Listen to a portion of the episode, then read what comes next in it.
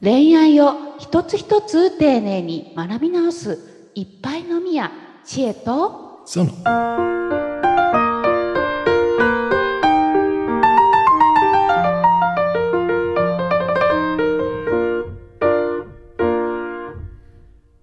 倉野さんは欲にまみれたことありますか？うん、ありますよ。もう若い頃は欲にしかまみれてなかった欲にしかまみれてなかった私はですね、欲といえば物欲だったり、あとそうですね、なんだろう、だらだらしたい欲だったり、睡眠欲にすごいまみれてた頃もありましたね。僕もそうですね。寝るのが多分一番好き、私も何よりも、お前はほんまよく寝るなってちっちゃい頃すごい言われてましたなるほどですね。その、欲ってで、その前回のてんてこからの今回は続きなんですけれども、ちょっと今回初めて聞いた方に少し経緯を説明するとです、私がてんてこ前になっているので倉園さんにご相談させていただいたっていう経緯からです。てんてこ前になる理由は、ちょっと倉園さんの言葉の方がいいかもしれないですね。欲が深いからですこれね、ちゃんと前回のやつね、ぜひ聞いてほしいですねでです、その欲の扱い方をいい意味でしっかりね、自分の中で腹落ちできれば、なんかこう毎回やっぱりお腹すくとたくさん食べたくなるように、毎回その計画を立てる時だったりとか、計画を立てる時っていうのはちょっとあれですけど、見通しを持つ時っていうんですかね、私タスク出しをするのが一番サラサラできるので、ある程度ざっくりタスク出しをするんですよ、手順を。目に見てそれを順番にこなしていくのが好きっていうのがあるんですけど、そういうことをするときにです、これ私その恋愛とかも、誰かとの約束とかもタスク出しするんですよ、忘れないように。そういうときにですよ、これは調べて、あのこと会う前に調べておきたいなとか、なんかそういうのとかこういっぱいになってくると結局やらずに罪悪感に陥るみたいなことが結構あったりするんですけど、何が言いたいかと言いますとです、欲の、扱い方みたいなことを今日テーマにできたらなというふうに思ってるんですね。わかりましたということで今回は、欲の扱い方についてお話ししていこうと思います、さて、恋愛を一つ一つ丁寧に学び直す一杯のみや知恵とその、この番組は恋愛にまつわるあれやこれやのお悩みや雑学を恋愛コラムニストの知恵とグッドバイブス伝道者の倉園がわちゃわちゃと話していく恋愛に悩める人たちのポッドキャスト番組です。知恵とその知恵とその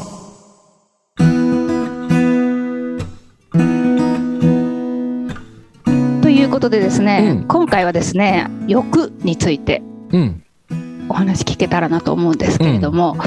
前回のお話でです欲張りすぎやみたいな話あったじゃないですか、でそれに対してはもうすごく腹落ちしまして、本当に何回も聞かせていただいてるのに、いろんな方向から何回も聞かせていただいてるのに本当にまた腹落ちしてですで、でも私はなぜこんなにも何回も繰り返すんだろうっていうのがすごく疑問だったりするんですねなぜこんなにこれもあれもこれもとなって結局中途半端に終わりかけてしまうということを繰り返しているのかっていう、それって欲を扱う何かをもうちょっと自分の中で何かあったらこう予防できるのかなって思ったりするんですけれども、欲を消すことは多分できないと思うんですよ。こういうことが、まずそもそも欲ってなんだっていうのはちょっと微妙でね、どういうことが欲で、例えばさ、なんかそうだな、若い頃にね、なんかすごいスポーツにはまって、僕は野球だったんだけど、ちょっと中学の時もう野球やりたくてたまんないとか思って野球部に入ったりするのね、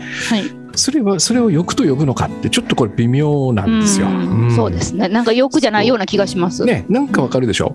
これって欲かはあみたいな、なんかそれをやらずにはおられないみたいな衝動みたいなね、はい、そうですね、心の叫びみたいなものがあって、うん、だからちょっとそこも区別しにくいんだけど、はい、その欲を持つことが悪いのではなくて、うん、食べきれないほどの欲を持つから苦しくなるって考えた方がいいんですよ。うん、わかります？はい。で、これはね、なんだろうな、僕らのね、時間の捉え方がちょっとやっぱりおかしくなってるからなんですよ。ね、未来にね、欲を置くからなんですよ。うん、未来に欲を置こうとするから、自分ができない許容範囲を超えたようなことを未来に実現したいって思っちゃうのね。はい、うん、これもやってこの資格も取ってこういう新しいサービスも展開して、うん、でこういうこともできて、うん、で英語もすげえ上手くなってるみたいなことをこう将来に思い描くじゃない、はい、そうじゃなくてね、それを満たすのは今しかないでしょ。そうですね、はい、そうそう、だから、前回も言ったように今、まあ、やりたい欲どっちでもいいんだけど、それがパンと出てきたら今それを解消するっていうか、うん、今それを実行するっていう風に、短くするつかもその未来に置かないようにするんですよ、欲を。すぐにやってしまうみたいなことですか。やってしまう、そうそうそう。英語の勉強したいって思うじゃない、はいはい、で英語の勉強って、毎日するもんじゃん。そうですね、うん、だから、うん、今日できたら英語の勉強したってことになるでしょ。なります、はい、でも僕らそこに、1年後には TOEIC 850点とか置いちゃうのよ。置いちゃいますね、うん、置いちゃいますね、はい、でおかしいんですよそれ、うん、850と、まあね、なんか就職を控えた学生とかだったら、うん、履歴書に TOEIC850 って書きたいってのは分かるんだけど、うん、別に関係ないじゃんもう俺ら、うん、関係ないですね、喋れるよ、どのぐらい喋れるかみたいな、ただそれだけでしょ、はいはい、うん、だから英語が上手くなりたいっていう欲は今解消するんですよ、今それを実行するんですよ、うん、それは今日勉強するってことじゃん、うん、はい、すれば1ミリぐらいは上達してるんですよ、うん、それでよしって思って、うん、あとは毎日やるかどうかとか、うんね、1週間に3回ぐらいしかできなかった、それいいじゃないですか、うん、でも少しずつ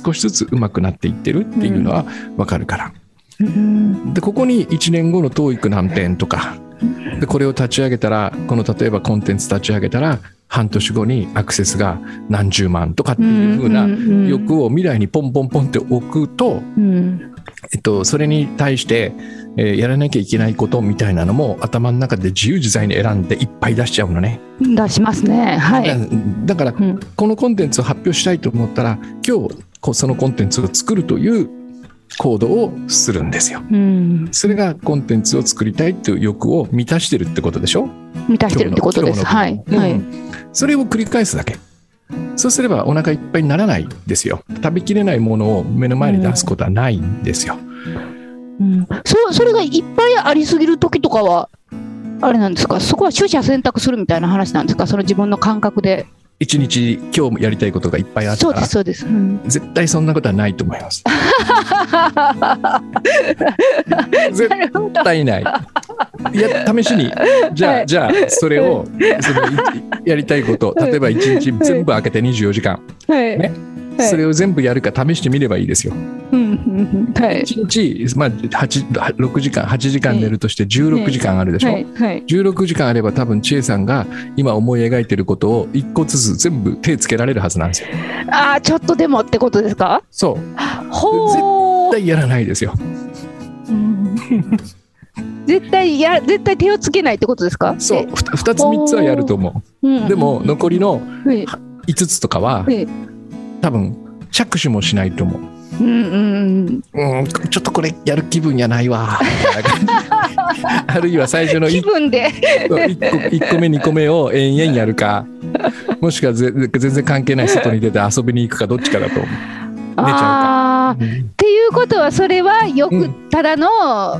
うん、なんていうんですか、必要と思ってたけど実は別に必要なかったものというか、うん、余剰に思いついちゃったもん、うん、はあ。でそれはそのものをやりたいということ自体が欲じゃないんですよ、うんうんうん、そうじゃなくて、そういうことをやっておく自分みたいなものをこう確立させておきたいんですよ、うん、これもできた自分、これもやれた自分、こういうことも始めた自分っていうのを、自分の中に持っておかないと、なんか自分が物足りない、はあ、うん、なんかこれから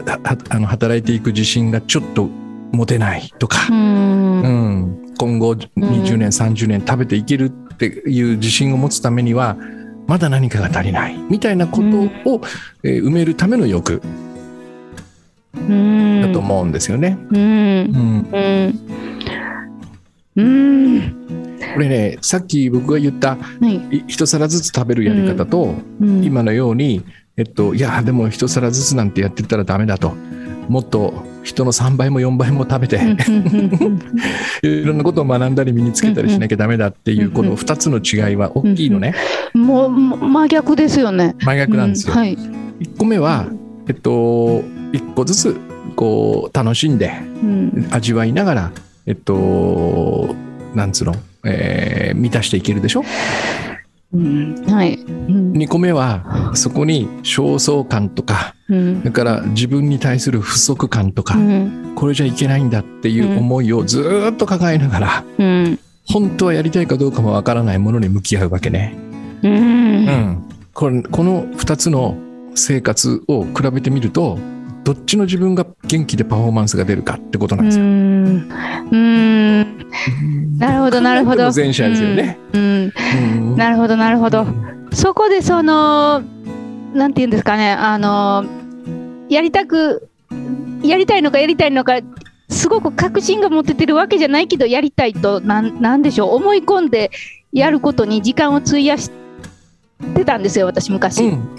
で結果的にそのパートナーとの時間をすごく存在に扱って相手が離れていくっていう経験をしたんですけど、一回、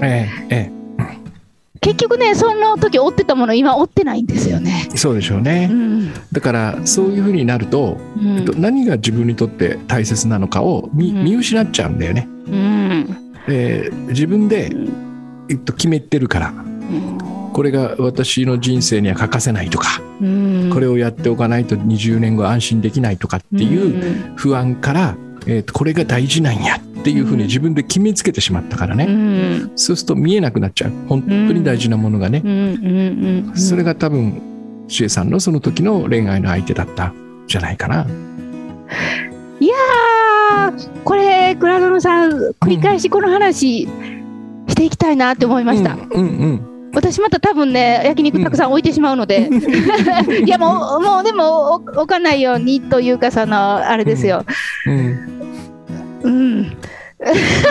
葉に全然なってないですけど、ラジオなのにいやでもね、お願いします。じゃあ本当にやっぱりたくさんのお皿が食べたいんだってなったら、いろんな実はやり方がある。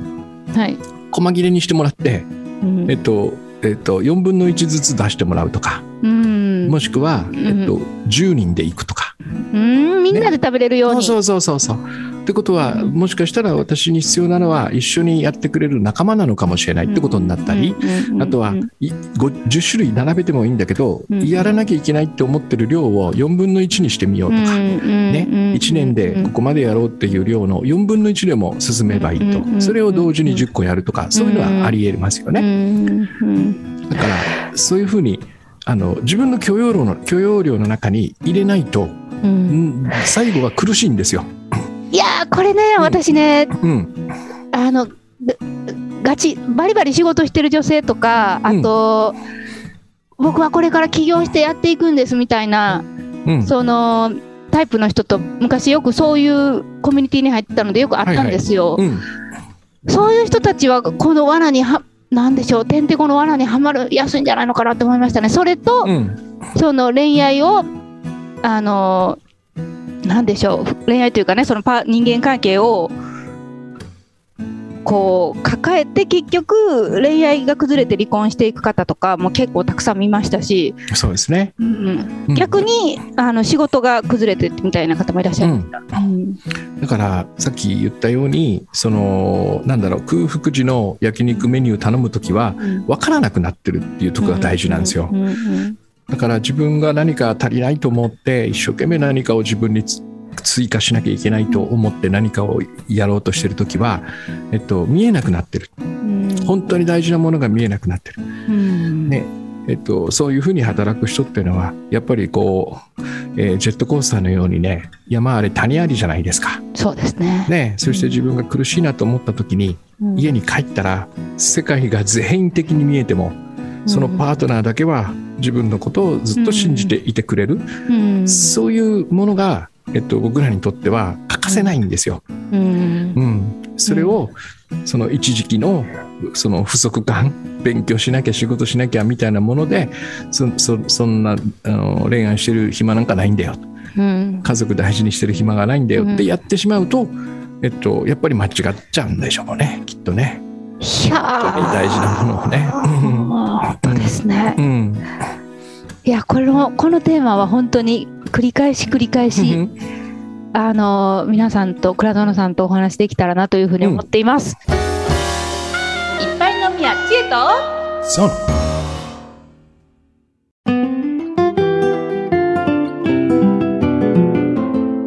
さて、このポッドキャストではあなたからの恋愛やコミュニケーション、また、てんてこまいなお悩みについても、どしどし募集しておりますので、ちょっとこれ恋愛とコミュニケーションどちゃうんちゃうかって思っても遠慮なく、